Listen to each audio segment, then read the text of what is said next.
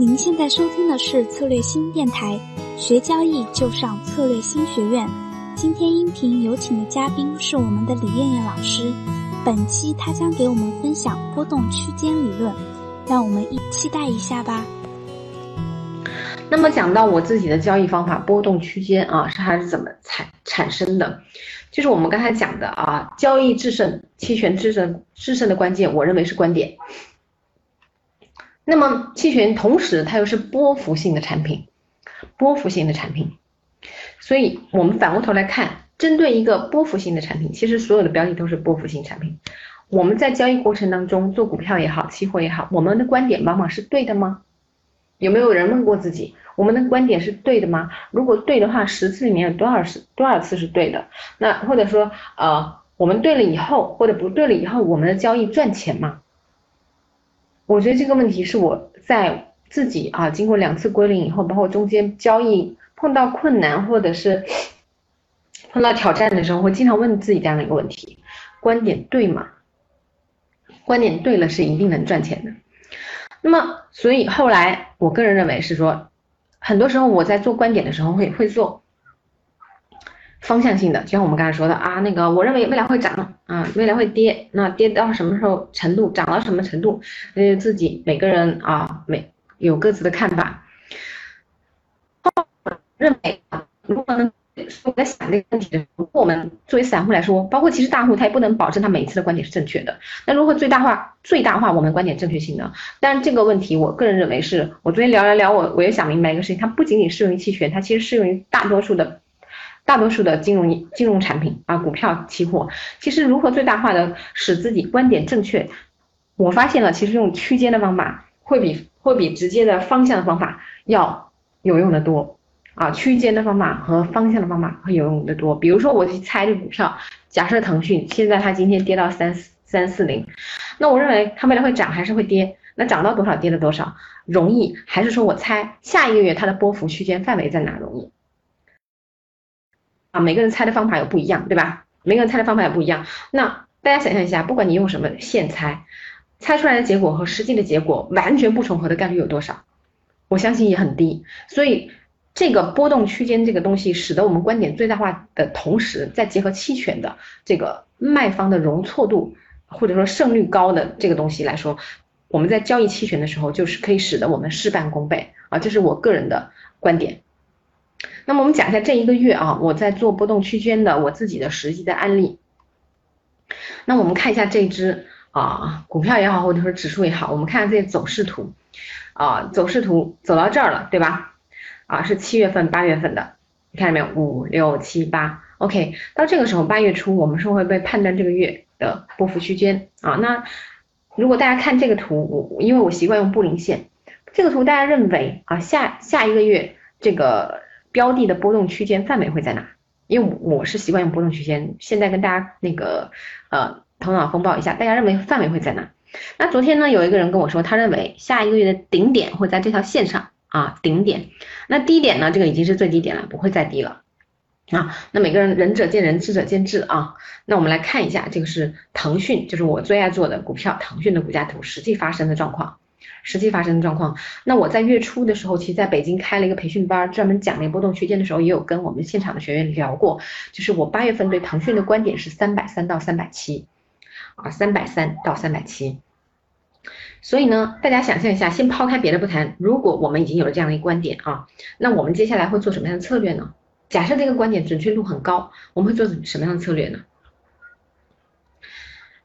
大家可以回去思考一下。那么我我的习惯是这样子的啊，就是你有没有发现，不管你做买方啊，就做期权买方最喜欢的是什么？就是除了买对方向以外，希望你是最便宜的价格买的，对吧？如果你做卖方，你肯定是希望以最贵的价格卖出，对不对？那其实我在这个过程中我就思考了，如果我有这样的一个区间观点，我做的时候，我的交易思路是这样子的，就是如果没有到三百三或者没有到三百七，我就在等。啊，等待我的我的老师经常说句话，然后等待也是一种艺术。那我自己反过头来理解，其实等待是一种生活方式。大家想象一下，交易过程当中如果一直在不停的盯盘，不仅使得你生活非常累，同时，啊，如果有体会的人应该会知道，盯盘往往是亏钱的，就是亏钱的，反而不盯盘会赚钱。所以我大多数时候是在等待的啊。这一天基本上，呃，他们说是最低了啊，那我我这天应该是三百四不到啊，三百五上下，我认为还没到最低，所以我就等待。那等待了以后呢，在最低点和最高点的时候入场。那怎么入场呢？我这个月这是我实时记忆做的啊，这个月成交的东西，在这个点上，这个点上啊，我不是最，因为这个时候大家看这个股票，我的区间观点三百三到三百七，这个时候这个这个阴烛它的最上面也就是接近三百七了，对吧？那现在的行情是属于这种熊市的行情，所以我不保，就是我不确定它一定能穿三百七，所以我会在这一天我就做了一个什么动作呢？如果是大家会做什么动作？那天是八月八号，因为我呢持有一点点腾讯的股票啊，因为今年年初行情不好以后，我我的头寸就变得比较小，持有一点点腾讯的股票。那么在这个过程当中呢，我就因为涨到区间顶点了，是不是它认购的价格会很高，对吧？是不是吃起来这口肉会比较肥？那我我近期又不想把那个股票出去，因为本身持股不是很多，我想再持有一段时间看看，所以我就卖了一个三百九的认购啊，收了两块八。收两块八每股的期权金，那同时，同时大家想象一下，三百七接近三百七了，三百七到三百三有多宽的区间？是不是四十块钱？四十块钱百分之十几，对吧？啊，那所以我在这一天同时呢，我是每天早上看盘啊一个小时左右，晚上收市时候看盘半个小时，所以那个时候呢，我就卖啊买入八月份到期的三百三的认沽啊，当然这个行使价看个人，你想选什么样的，但是基本上我是选。呃，看到哪我就我就选哪个哪里的价位，我就挂盘买了八月份三百发三百三的认沽期权啊，但是非常可惜的没有成交，因为我是没有盯盘嘛，我就挂上去一个，我认为如果它呃三百七股价三百七左右的时候，三百三认沽大概值多少钱啊？会对比之前的报价去估一个价，但当时呢卖认购成交了，但是买认沽啊就是呃修了收购成交了，long put 没有成交，然后剩下时间干嘛呢？那接着等待啊，接着等待。然后呢，呃，这一天啊，这个阴烛这一天是腾讯公布业绩的那一天，八月十五号。八月十六号这一天呢，就是他那个呃公布业绩第二天，因为业绩不理想嘛，所以一跌。当天早上我一起来一看，跌到三百一十九，已经跌穿了我的底线了，三百三了。所以当时我想都没有想，直接开仓啊，买入。九月份，因为那时候八月十六号了，所以基本上这个月就剩下不到半个月的时间，我就会买九月份的三百七的认购，因为我认为它短期之内还会反弹到三百七，所以直接买了。那当天我买的价格是八毛八啊，每股的期权金。那当天成交价最低是八毛钱啊，八毛钱也是运气比较好，也是自己观点比较果断啊。那买了以后呢，我其实也在我的公众号写一篇文章，就是我计划三百五的时候平掉部分收回成本，然后三百七的时候把剩下的全平了。那实际上我也是这么做的啊，在这个这一天，这天是八月二十号那天啊，已经接近第一次接近三百五的时候，我直接就把部分九月份的三百七的认购以三块八毛八啊平掉部分收回成本，然后呢？我觉得这一天啊，这一天也是三百六十多一点点的时候，就像我之前跟大家聊的，现在是属于熊市，我们也不知道未来它会怎么样。那也许在三百八这个地方，如果打破了，也许能够再次反弹，但谁也说不好，毕竟熊市才刚刚开始半年，谁不可能半年就那么快结束？所以我认为三百六已经不错了，所以那天我就把它平掉了啊，八月二十七号那天把九月份剩下的三百七的。啊，认购平掉了，然后平仓平仓收回的成本是六块三毛九每每股，所以总共翻了六倍啊。那么其实这个月呢，我总体来说就做了这四单啊，剩下的时间基本上都在等待啊，因为我每天早上看一下，晚上看一下，剩下的时间都在等待，等待它到我的区间的顶点或者底点的时候才开始进场。因为这个时候进场对我们来说是最有利的。那很多人会问了，那老师你这区间会不会有错啊？会不会怎么怎么样啊？假设你被夹住了，或者你被套牢又怎么办啊？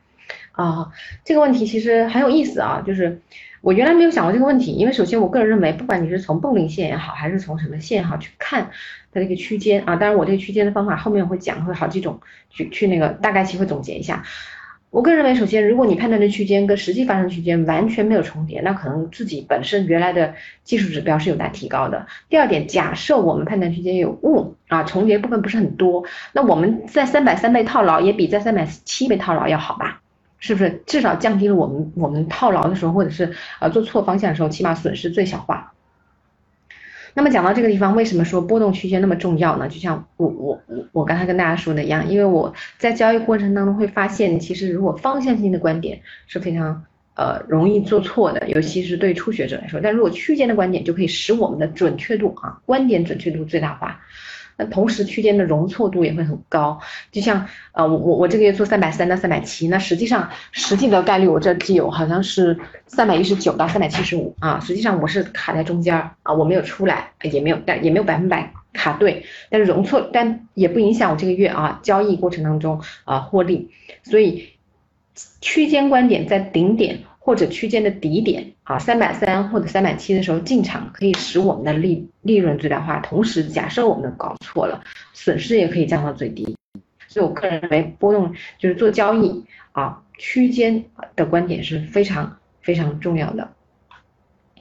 那么讲到这里呢，很多人喜欢盯盘啊，那我自己个人是。非常不喜欢盯盘的，因为不是不喜欢盯盘，就是其实喜欢赚钱啊，喜欢赚钱。其实并不是说喜欢交易这个事情，而是通过交易这个东西希望赚钱。那对于女人来说，就是希望啊赚钱了拿出去花，对吧？有钱花和随便花的，基本上网上经常调侃一个事情，大多数女人都是一样的嘛。所以有段时间我也会盯盘，那我就发现盯盘其实反而使自己犯错更多。所以后来我就开始不盯盘啊，结合这个区间交易的概呃的的观点，然后观点观点没到。我就等待，然后就过自己的生活啊，生活当中可以有很多时间可以做自己想做的事情。那观点到了再进场，所以我觉得这个盯盘是非常，呃，我我我不特别特别不喜欢的东西。而且有了区间内观点以后，其实也不需要盯盘，我们可以快快乐乐的交易。所以我我也会跟很多朋友说，区间可以让我快乐的去交易这个期权啊，因为这个区间的观点可以让我快乐的交易期权。那么讲到很多时候呢，会很多人问我，那老师你的那个波动区间理论到底是怎么回事？那今天时间很有限，我我可能就简单跟大家讲几句。那么我的波动区间理念呢，其实就很简单，一共三步啊。第一步就是股票的技术指标啊，股票技术指标，有人用布林线，有人用 MACD 什么什么日均线啊，或者怎么样，每个人的线都不一样啊。你觉得哪个好用你就用哪个。那么我习惯用布林线，是因为布林线它本身就是。那判断区间的，而且布林线它的那个准确率非常高啊。当然，我们现在回过头来看，过往的准确率很高，但是现在我们，比如假设我们今天开始看明明接下来一个月就不一定准啊，只不过是说它实际它那个它这种线吧，它本来本身就是衍生数据，它不像期权的数据是原始数据，所以这种东西就是有点马后炮的意思。那么第二步是有期权的一些技术指标区间。那么期权的很多数据啊、指标啊，它跟那个股票它不一样，是因为它属于一种呃原始数据。那像我们刚才说的一样，MACD 线也好，包括布林线也好，包括其他的一系列所有的线也好，它们都是属于啊软件加工出来的一种算法。然后算完以后给我们看的，那只有阴阳烛啊，就是高呃开盘价、低盘价啊，收盘价最高最低，这种是原始数据。那大多数数据都是衍生数据，但期权里面几乎都是原始数据，所以在这个期权的技术指标里面找区间，会比股票的技术指标找区间要准确的多得多。那么第三步，我们会经常会发现啊，因为在香港市场，我相信未来中国内地市场也是会一样的，就是会有很多大的基金啊、大的大户啊，他们会进来参与这个期权的交易。那么其实，在呃港股市场里面，很多基金不少的基金也在做期权这一方面，所以他们的他们这样的大户，大家想象一下，是不是除了做期权以外，他们手上一定会有一定的头寸，或者持有一定的资金量，去准备去做一些。相应的头寸，那他们在做期权布局的时候，一定是对这个标的会有很大的影响的。那么这就是第三个大户角度看波幅区间。所以我自己的啊做这个区间的方法，就是观点的方法，就是第一步股票技术指标，第二步期权技术指标，第三步大户的啊波幅区间，是基本上是这样。在高位买估，在低位买购，胜率还是那么低吗？那这个胜率会比一般的胜率会高很多，但问题就是说，你个人判断的高位和低位跟实际的啊会有多大的差别？这个是非常重要的。两千五百块钱散户也可以买，这个非常好，这个问题很好。我先回答这个小散小伟的第一个问题，就是两千五百块钱对的，散户也能买啊。那我我我看到这个案例以后，我也尝试去买。那我们作为散户呢？我开仓超过超过三百张的时候就已经不能下单了，啊，而且它这个两千五百张是一口气砸下去的。我们做过期权都知道，就像我刚才说的，报价都是几十张几十张报价，也就是说，如果你五百张想成交下来，应该是三五十张三五十张的成交凑够五百张。像这种一口气五百张完全成交的，它是很明显的香港的那种大户跟做市商打电话直接报单，报完以后直接直接私下成交的。当然，这个因为也是，呃，怎么说场内期权，所以它成交的金数额会在场内所有人都能看得到，所以这个。啊，我们虽然能买，但是呢，那个 也是属于一种大户行为。我们这个五百张可能要分成好几个一百张，然后每次成交个十几二十张才才能把这个东西做完五百张。